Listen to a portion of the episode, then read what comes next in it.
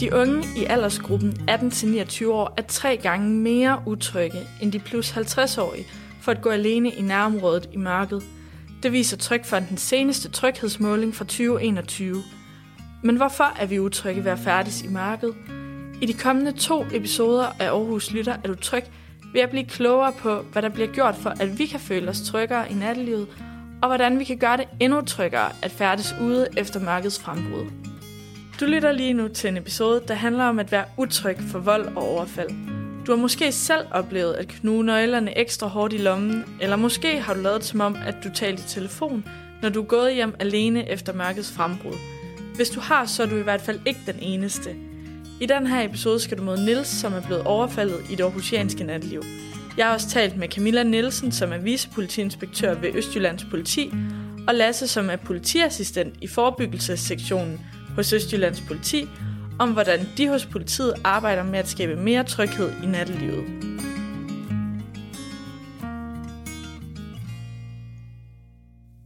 I forbindelse med den her sæson af Aarhus Lytter mødtes jeg med Jakob Bundsgaard, borgmester i Aarhus Kommune, til en snak om den stigende utryghed blandt unge. Her spurgte jeg blandt andet Jakob om, hvorfor den stigende utryghed blandt unge er et problem, som vi skal tage seriøst her i Aarhus Kommune. Det at føle sig tryg, øh, føle sig godt tilpas, og i virkeligheden også at, at føle sig hjemme, er en, en væsentlig forudsætning for at, at have det godt. Øh, og vi øh, oplever desværre, at utrygheden i Aarhus er stigende, og særligt blandt unge, øh, og i virkeligheden særligt blandt øh, unge kvinder. Øh, og derfor synes jeg, at vi, vi har et fælles ansvar for at adressere det, for at, at tale om det, og også for at, at gøre noget ved det. Fordi vi jo gerne vil have, at Aarhus skal være en god by for, for alle. Undersøgelsen Natteliv og vold fra Institut for Samfundsvidenskab og Erhverv på Roskilde Universitet viser, at der i coronanedlukningsperioden oftere foregik vold i såkaldte nattelivsområder, altså områder, hvor der er mange udskænkningssteder. Man har i de fire største byer i Danmark kortlagt, hvor volden finder sted. I Aarhus er det altså især omkring Åen og Midtbyen. Ifølge det Kriminalpræventive Råd finder 40 procent af den samlede vold sted mellem midnat og klokken 6 om morgenen. Flere udsættes for vold mellem fredag og lørdag. En, der har haft en utryg oplevelse i Aarhus, er Niels. Niels er i dag 33 år gammel, men han var 21 år, da han blev overfaldet. Som Niels fortæller i sin historie, så er han dårligt gående grundet muskelsvind. Vi skal 12 år tilbage i tiden til Aarhus' gader i 2010. I den periode var Aarhus præget af uro og sammenstød mellem den højreorienterede gruppe White Pride og venstreorienterede unge som Niels. Niels' historie begynder den dag, hvor han bliver overfaldet. Jeg var øh, 21 år gammel. Jeg øh, var lige vendt tilbage til Aarhus fra at have gået på Silkeborg Højskole og var flyttet fra mine forældre for første gang boede i Frederiks Allé 64 i et bofællesskab. Det var stadigvæk sommer, øh, jo, så lige omkring studiestart faktisk. Jeg skulle til at studere som pædagog på Jysk Pædagogisk På det tidspunkt, der vil jeg sige, at jeg var ret øh, punket i det. Jeg havde et ret punket udtryk. Mit tøj, det var mest sort og gik med læderjakke. Jeg havde sort hår og ring i næsen og store øring. Det har jeg ikke i dag. Jeg er bare 1,75 tror jeg. Jeg er 1,80 i dag. Øh, jeg er jo øh, dårligt gående, øh, men jeg var bedre gående dengang. Så jeg kom i krykke i dag, det gjorde jeg ikke dengang. Jeg tror altid, at jeg har været øh, lidt utryg omkring store grupper af, af sådan højt råbende øh, mænd, som øh, sådan, man kan kategorisere som tilhørende en eller anden form for fodbold tilhængere, øh, da de på en eller anden måde virkede enormt uterrenlige. Så det der med grupper, der er, er uterrenlige, som gejler hinanden op, det, det synes jeg var udtryk, og synes jeg nok stadig den dag i dag er udtryk. Der var en tidspunkt her i Aarhus havde et stort problem, et problem, som var op igennem 90'erne og i starten 0'erne, et problem med øh, en lille bitte fraktion af AGF's fanbase, der hed White Pride, øh, som jo bestemt ikke brød sig om typer som, som mig på derværende tidspunkt. Det gør det nok stadigvæk ikke, men de findes ikke mere. Det var jo øh, sent om aftenen, det var mørkt, det regnede, og gaderne var våde. Ja, jeg var egentlig i, uh, i ret godt humør. Jeg havde været til en fest jo på uh, Café Den Sidste. Jeg går derfra for at hente min uh, daværende kæreste op på Aarhus Banegård, så jeg er i godt humør. Jeg har haft en hyggelig aften, og, og jeg glæder mig til at se hende. Jeg bor på daværende tidspunkt jo tæt på, uh, på banegården, for jeg bor på Frederiks Læ, og det synes jeg var lækkert, at vi havde så kort. Øh, så ja, efter jeg havde været der, så, øh, så var jeg godt humør, fordi efter jeg skulle op og hente hende, så var det kort bare hjem til min egen lejlighed, også selvom at det regnede lidt. Jeg øh, går op af strøget, øh, og jeg tror, jeg er, jeg er egentlig godt stykke op ad strøget. Jeg er, har krydset Clemens Bro, det er, det er lidt længere op end Klimensbro. Jamen, så sker der det, at jeg egentlig går, øh, tror jeg, ret uforstyrret. Jeg tror også, jeg går og hører musik. Og så øh, dukker de her personer jo lige pludselig frem. Det var selvfølgelig utrygt og ikke, øh, ikke rart. Og så er det, at jeg får kastet noget i nakken. Øh, en øldåse. Og så er det, at jeg bliver omringet af, af nogle folk, der, der skubber mig og skubber mig om kul. Ja, men det er jo nok nogen, der, der netop tilhører den gruppe, som, øh, som jeg har startet med at beskrive faktisk er lidt utryg ved, som er nogen, der på det tidspunkt jo ikke bryder sig om folk, der havde det udtryk, jeg havde, og som ikke bryder sig om bestemte grupper i samfundet, som de mener, øh, ja, simpelthen ikke har lov til at være her. De var tre. De var lidt større. De var lidt større, ja. Eller lige så høje, men de var jo meget bredere end mig. Ikke? Som, som hooligans nu ser ud, ikke? Det er, jo, det er jo i hvert fald nogen, hvis man kigger i populærkulturen, som ved, hvordan at man slås og øh, slår fra sig, og også ligesom har statur derefter. Jeg tror, de var i, øh, de var lidt ældre end mig selv, og måske, ja, så de har været i slutningen af 20'erne, starten af 30'erne. Jamen, så er det, at øh, jeg jo øh, først og fremmest er lige ved at øh, dig sammen, fordi det ikke går under på en halvfyldt øldås i nakken, og den er tung. Og så er det, at øh, de ligesom samler sig omkring mig, øh, og skubber mig rundt imellem sig. De stiller mig nogle spørgsmål omkring, og jeg punker, er jeg punker, og det svarer ja, men, øh, men jeg var, jeg var øh, meget øh, lidt sådan modsvarende i deres udsagn for ikke at øh, eskalere situationen.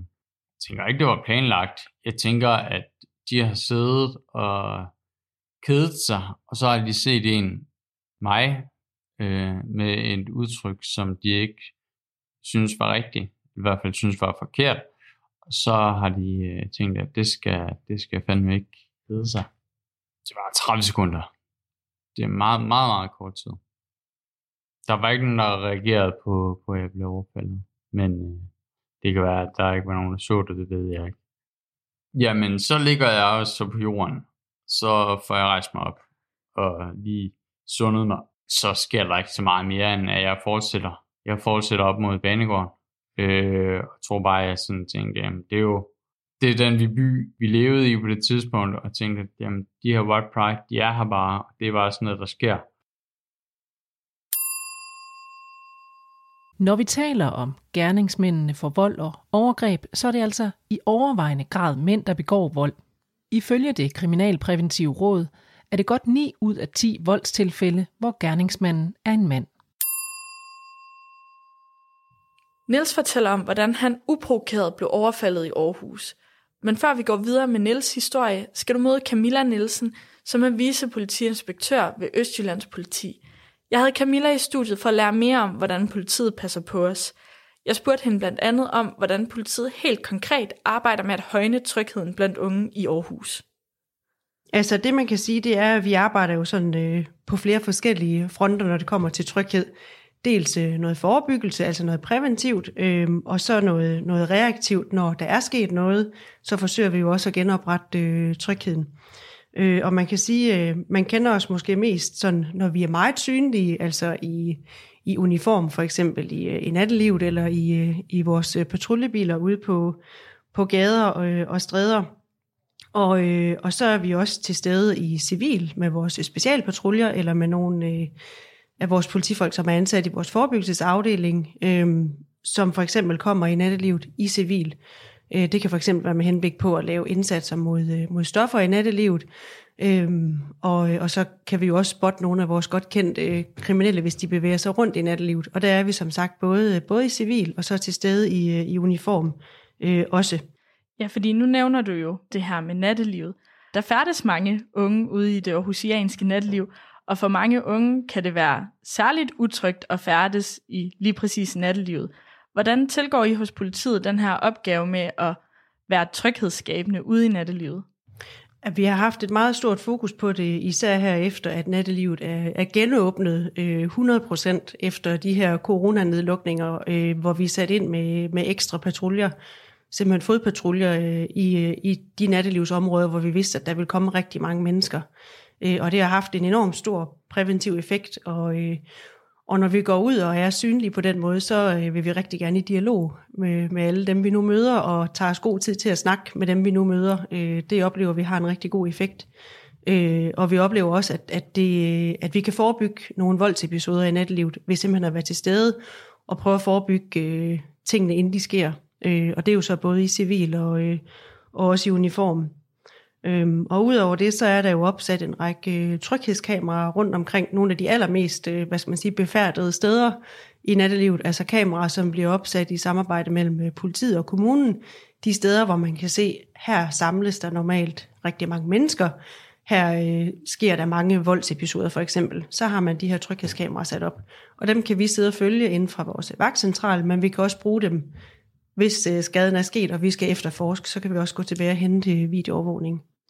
Nu siger du det her med, at I gerne går i dialog, så man, man må gerne gå hen til jer, lige, hvis man har, møder jer i nattelivet, og ja, har oplevet et eller andet mærkeligt eller ubehageligt. Helt sikkert. Vi vil altid gerne øh, tale med alle, vi møder. Øhm, så det skal man endelig bare gøre. Men, men det, man ikke skal gøre, det er, at, at hvis, hvis der ligesom er gang i det, vi kalder en politiforretning, hvis man kan se, at politiet står og har gang i noget med nogle mennesker, så skal man lade være med at gå hen og blande sig. Øh, fordi det ser vi også nogle gange en tendens til, og det kan måske være i den bedste mening, øh, men det skal man helst lade være med. Men nu er det heller ikke for, at hele ansvaret jo skal ligge hos politiet, fordi vi skal også selv som borgere være en del af løsningen. Hvordan tænker du, at vi kan være med til at gøre det trygt for alle at færdes her i Aarhus? Det her med, hvordan kan man egentlig, hvis man skal ud i nattelivet for eksempel, hvordan kan man så sikre, at man får en tryg bytur? Hvad kan man ligesom selv gøre? Øh, hvor øh, jeg vil sige, øh, det, der har været rigtig meget fokus på, øh, også på bagkant af et par uheldige sager, hvor nogen ikke er kommet hjem efter at have været ude, det er det der med, inden du tager afsted, jamen, så har jeg lige styr på, hvordan kommer jeg egentlig hjem? Ha' helt faste aftaler omkring, hvordan kommer jeg hjem fra den her bytur. Det kan være, at du har bestemt dig for at tage en taxa. Hvis nu ikke du kan få en taxa, jamen hvad er din plan B så? Ha' en aftale om, at nogen kan hente dig. Øh, og hvis du kan, så følges med nogle andre hjem. Øh, og så tænker jeg også, det kunne være godt at få skabt en kultur med at hjælpe hinanden. Altså hvis man kan se, at der er nogen, der øh, er blevet for fulde, eller er udsatte, eller går for tæt på, på kanten øh, af kajen, øh, eller ved åen, alt det vand, vi har her i Aarhus, så hjælp dem. Øh, grib ind, gør noget.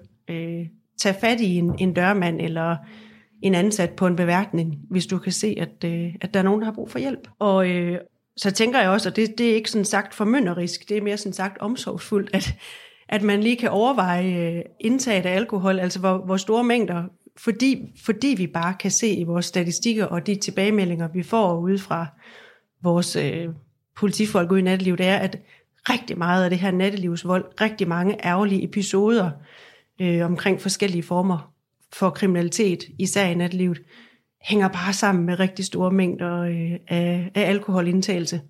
Øh, så, så det er sagt omsorgsfuldt, at, at, at der kan man måske lige overveje, jamen, hvor meget skal jeg egentlig drikke, når jeg går i byen? For, for også at kan tage vare på mig selv, og har jeg egentlig nogen, som tager vare på mig, hvis jeg bliver øh, meget beruset? Og, og hvordan kommer jeg hjem? Øh, så jeg tænker det der med at lave en kultur, hvor man hjælper hinanden. Og så vil jeg bare lige tilføje også, altså fordi det her med, hvordan vi arbejder på at højne trygheden i nattelivet især, altså det hænger også meget tæt sammen med, at, øh, at vi har et virkelig godt og udvidet samarbejde med hele restauratørnetværket i Aarhus Kommune. Og det er jo både dem, der driver de forskellige barer og restauranter, men det er jo også øh, dørmændene og vagterne, øh, hvis vi for eksempel har indsat sig mod at, øh, at forebygge stoffer i nattelivet for eksempel. Altså der har vi jo løbende møder med, med hele det her netværk, og, og vi har et rigtig godt samarbejde med hele restauratørnetværket øh, i Aarhus, og det betyder rigtig, rigtig meget i forhold til trygheden for alle dem, der går i byen. Camilla fortæller om politiets forebyggende indsats, og det kunne jeg godt tænke mig at høre mere om. Derfor fik jeg lov til at tage ud og besøge Lasse, som er politiassistent i forebyggelsessektionen. Der spurgte jeg blandt andet Lasse om, hvordan politiet er med til at skabe tryghed gennem deres tilstedeværelse i det offentlige rum. Øhm, jamen det her med at skabe øh, tryghed i nattelivet, det, det fungerer jo sådan for, i politiregi på flere niveauer. Vi har en øh, uniformeret indsats, vi har en civil indsats, så har vi også en forebyggende indsats, som fungerer sådan mere informativt. Og så har vi et øh, tværfagligt samarbejde med flere aktører fra nattelivet. Øhm, det er jo en kompleks opgave, det her med at definere tryghed i nattelivet. Øhm, fordi at tryghed øhm, er jo nok subjektivt. Det vil jeg i hvert fald påstå, det er. Så det er jo en politiopgave også at løfte øh, trygheden for, for hele befolkningen og alle dem, der deltager i nattelivet. Og det er jo også det er jo primært unge mennesker, vi har her i Aarhus. Øh, men der er jo selvfølgelig også nogle, øh, nogle personer i en anden alder. Så vores opgave er jo at løfte det her tryghedsniveau, øh, så godt vi nu kan, øh, hvor vi rammer hele persongruppen. Øh, Øh, det vi gør, det er, at øh, for eksempel det uniformerede politi, altså indsatsen, vi kører øh, i nattelivet, det er jo sådan, det kan jo både være som gående betjent, at øh, vi har to betjente, der går rundt og henvender sig til folk, mærker stemningen, øh, og kan tage de opgaver, der nu kommer. Så har vi også nogle uniformerede betjente, der kører rundt. Øhm, og det foregår så i vores øh, uniformerede politibiler. Øhm, og det kan jo have en signalværdi for nogen, og en anden signalværdi for nogle andre. Øhm, så har vi nogle, som sagt, civile patruljer, øhm, hvor at de er i stand til måske at komme lidt tættere på, øhm, på de unge i nattelivet.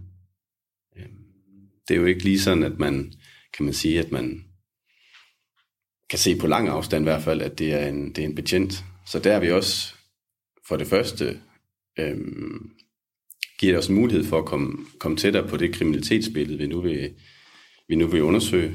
Men det giver os også en mulighed for at komme tættere på de unge mennesker i nattelivet. Så, så det er sådan lidt en bred, en bred vifte af, af forskellige tiltag, vi har, øh, når det kommer til, til tryghed i nattelivet. Jeg tænker på, kan du ikke uddybe det her med den forebyggende indsats? Hvad består den i? Jo, det kan jeg godt. Altså den forebyggende indsats, det er som sagt sådan, en stor del af det, det er jo informationer til de unge. Der tager vi ud på, på skoler eller gymnasier øhm, i, i politiregi, hvor at vi har de unge, hvor at, øh, de nødvendigvis ikke er, er påvirket af, af alkohol eller andet, som de jo er, når vi træffer dem, for det meste er, når vi træffer dem i, i nattelivet. Øhm, og det, det giver os en mulighed for at kommunikere med de unge på et helt andet, i et helt andet felt. Øhm, for eksempel hvis det er uddannelsesregi. Øhm, så er den platform, den er meget mere egnet til, til dialog, hvor både politi og, øh, og de mennesker, vi har med at gøre, de kan sætte sig ind i en dialog på en anden måde. Og det gør jo når, forhåbentlig, at, at vi giver dem nogle ting, øh, de kan tage med sig øh, i nattelivet. Øh, det kan være alt fra, at vi har nogle informationer omkring, øh, hvad, der, hvad, hvad de selv kan gøre, øh, hvis de er utrygge i nattelivet. Altså sådan noget her med at gå sammen, øh, sådan noget med at passe på hinanden.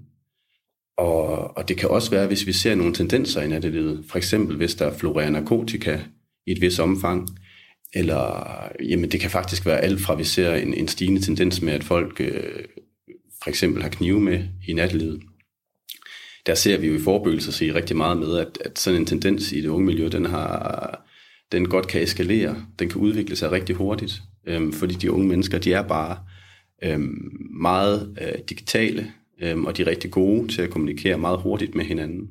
Så en stor del af den forebyggelsesopgave, den er også at, at, at se de her tendenser og være rigtig hurtigt til så at komme ud og snakke med de unge, øhm, for ligesom præventivt at sikre, at de her tendenser, de ikke udvikler sig. Fordi lige pludselig så kan det blive meget legitimt og normalt øh, for et ungt menneske at gøre nogle ting, fordi at man har en fornemmelse af, at majoriteten gør det. Men det er jo ikke tilfældet. Det er jo bare det, der bliver informeret ud nogle gange. Så det vil jo være sådan en, en forebyggende indsats i forbindelse med det livet. Så har vi jo også øhm, for eksempel i Aarhus Festuge eller andre arrangementer, hvor, at, øh, hvor vi ser mange unge mennesker, også unge mennesker under 15. Øhm, der patruljerer vi jo også i politiregi, hvor at vi øhm, opsøger de unge mennesker, sikrer sig for det første, at de har det godt og er trygge, men også hvis vi, øh, hvis vi har en bekymring for de unge mennesker, øh, tager kontakt til forældrene og informerer dem om, at, øh, at det måske er tid til at hente deres børn. Nu nævnte du selv det her med, at når I er ude i forebyggelsesregi, at det er jo så også der, I kan fange de unge, når de måske ikke har øh, drukket en masse alkohol. Og det får mig til at tænke på, hvilke udfordringer kan I så møde, når I prøver at skabe mere tryghed i nattelivet? Fordi der er de unge jo, øh, eller i hvert fald en stor del af dem, der er de jo nok lidt fulde, når I møder dem. Ja, de unge, mange af de unge er jo påvirket i en eller anden grad, når vi træffer dem i nattelivet. Det vil nok være uundgåeligt. Øhm, vi taler jo egentlig det her med sådan en rationalitetens paradoks, ikke også? Hvor at vi ligesom, jo mere påvirket øh, de unge nu kan være, øhm, jo, jo flere barriere kommer der, måske for vores kommunikation og dialog med de unge. Øhm, og det kan, det, det, kan være, det kan være meget vanskeligt at løfte en politiopgave, når at øh, vedkommende, du forsøger at løfte den politiopgave øh, i forening med, ikke er så, øh, hvad skal man sige, rationel, ikke træffer måske de helt rationelle beslutninger. Øhm, og det er jo selvfølgelig en, en, en problemstilling, men det vi gør, det er, at vi, vi, vi, vi søger jo dialogen, og vi prøver at, at konfliktnedtrappe så godt vi nu kan. Øhm, det handler jo både om at, at, at have den her balance med, at der kan være, der kan være situationer, hvor at det faktisk kræver øh, ret meget af vores tid at, at, at nå det her dialogniveau, hvor vi er i stand til at tale til hinanden ret fornuftigt. Og samtidig med, at der selvfølgelig også, øh, hvis situationen eskalerer, skal være den her konsekvens for det andet menneske. Og det er jo sådan en, sådan en hårfin balance, hvor vi hele tiden skal ind og vurdere, hvad der er proportionelt. Øhm, men det handler jo meget om at se mulighederne i politiopgaven. Øhm, vi skal tænke på den dialog, øh, vi har med, med unge mennesker i byen. Jeg kan i hvert fald mærke, at, at når vi laver den, den civile indsats, at så, øhm, så er vi også tilbøjelige til øh, ligesom at, at nå til enighed omkring nogle ting. Der er ikke det her signal om, at, at jeg er her kun for at udøve øh, lovgivning, hvis det er det, folk forbinder med uniformen. Der er mere den her med, at jeg er også et, øh, jeg er også et menneske. Øhm, jeg er ikke fuld, og jeg er heller ikke påvirket, men, men, men i det mindste, så kommer jeg med, med, med noget af mig, ikke også? Øhm, I hvert fald visuelt. Hvordan griber I det så an, når I oplever en situation ude i natlivet, som er ved at eskalere, uden at I kommer til at virke som en form for provokatør? Eller, altså, hvordan nedtrapper I øh, konflikter? Med forbehold for, at der er forskellige konflikter, og der kan være rigtig mange ting i en politisag, som vi skal tage højde for og prioritere øh, ret hårdt, så er det jo det her igen med at søge dialogen. Altså det er et, et virkelig godt redskab, vi har i nattelivet, øhm, og det vil vi jo gøre rigtig meget for, at, at, at søge dialogen frem for, at vi skal til at udføre et øh, magtindgreb eller andet. Så det handler jo rigtig meget om at have den tålmodighed, øhm, som det kræver i nogle af de her tilfælde her. Samtidig med, som sagt, at også vurdere hele tiden, om øhm, individet, du taler med, øh, faktisk ikke er til at nå, og har en adfærd, som, som vi bliver nødt til at sætte ind imod. Nu skal vi tilbage for at høre resten af Nils historie, hvor Nils fortæller om tiden efter overfaldet, og om hvordan det har påvirket ham i eftertiden. Jeg tror først og fremmest, at jeg er pissevred. Og måske var det så lidt på mig selv over, at jeg ikke slog igen, men øh, fordi det havde jeg nok lyst til, men også tænke, okay, det var sgu også smart nok, at jeg ikke forsvarede mig, fordi det kunne have eskaleret situationen ret meget. Så tror jeg, at de havde slået endnu hårdere og sparket endnu hårdere og ligesom straffet mig for at, at gøre modstand. Anmeldte du nogensinde det her overfald? Nej, nej, det gør jeg ikke. det var sådan noget, jeg tænkte, det, det er bare sådan noget, der sker i, i byen øh, lige for tiden, fordi der er den her fraktion. Og det var ligesom i mit hoved en kamp, vi på en eller anden måde altid var i, når de her White Pride, de var der. Når du tænker tilbage på det nu, Mm. hvis du kunne have gjort det om, havde du så anmeldt overfaldet? Ja, det havde jeg nok, fordi jeg synes, der kunne ske retfærdighed. Snakkede du med nogen om det efterfølgende, det her overfald? Ja, jeg fortalte mine forældre det, jeg fortalte min kæreste, og fortalte mine venner det, og folk fra miljøet, punkmiljøet, skateboardmiljøet. Var der nogen af de andre fra miljøet, som havde haft lignende oplevelser? Ja, og meget værre oplevelser. Når man oplever sådan noget, som du har oplevet, så kan man jo måske godt begynde at bebrejde sig selv og tænke, var der noget, jeg kunne have gjort anderledes? Har du nogensinde haft nogle tanker om, om der var noget, du kunne have gjort anderledes i den situation? Det var der øh, sikkert, men øh, det synes jeg jo ikke, altså, at man skal.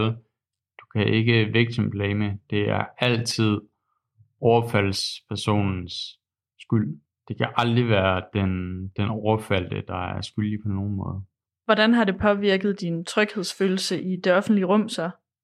Øhm, jeg tror, at som jeg startede med at fortælle, at den der utryghed, jeg har ved de her grupper, den, den bliver forstærket, og den har, har jeg altid båret med mig. Der er den her grupper af, af højtråbende, øh, højtråbende mænd, der med tydeligt er alkoholpåvirket, og måske øh, at jeg virker sådan lidt øh, fodboldjuviale, de, øh, dem holder jeg mig helst langt væk fra. Men i dag, der, øh, der cykler jeg rundt på min ladcykel, så jeg, jeg oplever det ikke rigtig på samme måde. Altså nu siger du det her med, at du oftest færdes på cykel, Mm. men kunne du forestille dig et eller andet, man kunne gøre for at gøre øh, byrummet tryggere her i Aarhus, så man ikke behøvede at mm. være bange for at opleve noget, som, som det du har oplevet, når man færdes ude i det offentlige rum? Ja. ja jeg, jeg har det ambivalent med overvågning, fordi på den ene side, så altså det, det, jeg tror jeg, ikke, at det virker præventivt, men at det så måske kan føre til flere anmeldelser og øh, straffe bagefter. Det kan godt være, at det forstærker en eller anden form for retfølelse, men jeg tror jo ikke, det forhindrer angrebene eller overfaldene i at ske. Jeg tror, det er jo, det er jo sådan mere grundlæggende, at, at der er nogle, nogle ting sådan helt nede i kernen af vores måde at være sammen på som mennesker, vi skal have fat i. At der skal være respekt og omsorg og plads til forskelligheden. Forskellighed er en, er en god ting, som vi skal øh, vægte højt. Niels fortæller, hvordan hans oplevelse har gjort, at han i dag ikke bryder sig om at færdes alene i nærheden af større grupper i nattelivet. Men jeg er ikke sikker på, at mine egne utrygheder i nattelivet er de samme, som dem Niels har. Derfor vil jeg også gerne blive klogere på, hvilke forskelle der er mellem mænd og kvinders utryghed i nattelivet. Det gør jeg i næste episode, hvor jeg blandt andet skal snakke med Julie Rokær Birk, som er museumsdirektør på Køn. Tak til Jakob Bundsgaard, Camilla Nielsen, Lasse og Nils for at deltage i den her episode. Podcasten den er tilrettelagt og produceret af mig, Katrine Klit. Redaktør er Anne Heiser, og redaktionschef er Tine Holm Mathiasen. Hvis du har kommentarer eller gode idéer til produktionen, kan du skrive til os på aarhuslytter, eller du kan finde os på Instagram som Aarhus Lytter. Du kan også allerede nu lytte til den anden del af temaet vold og overfald, eller du kan lytte til vores episoder om utrygheden for stress og for klimakrisen. Tak for, at du lyttede med.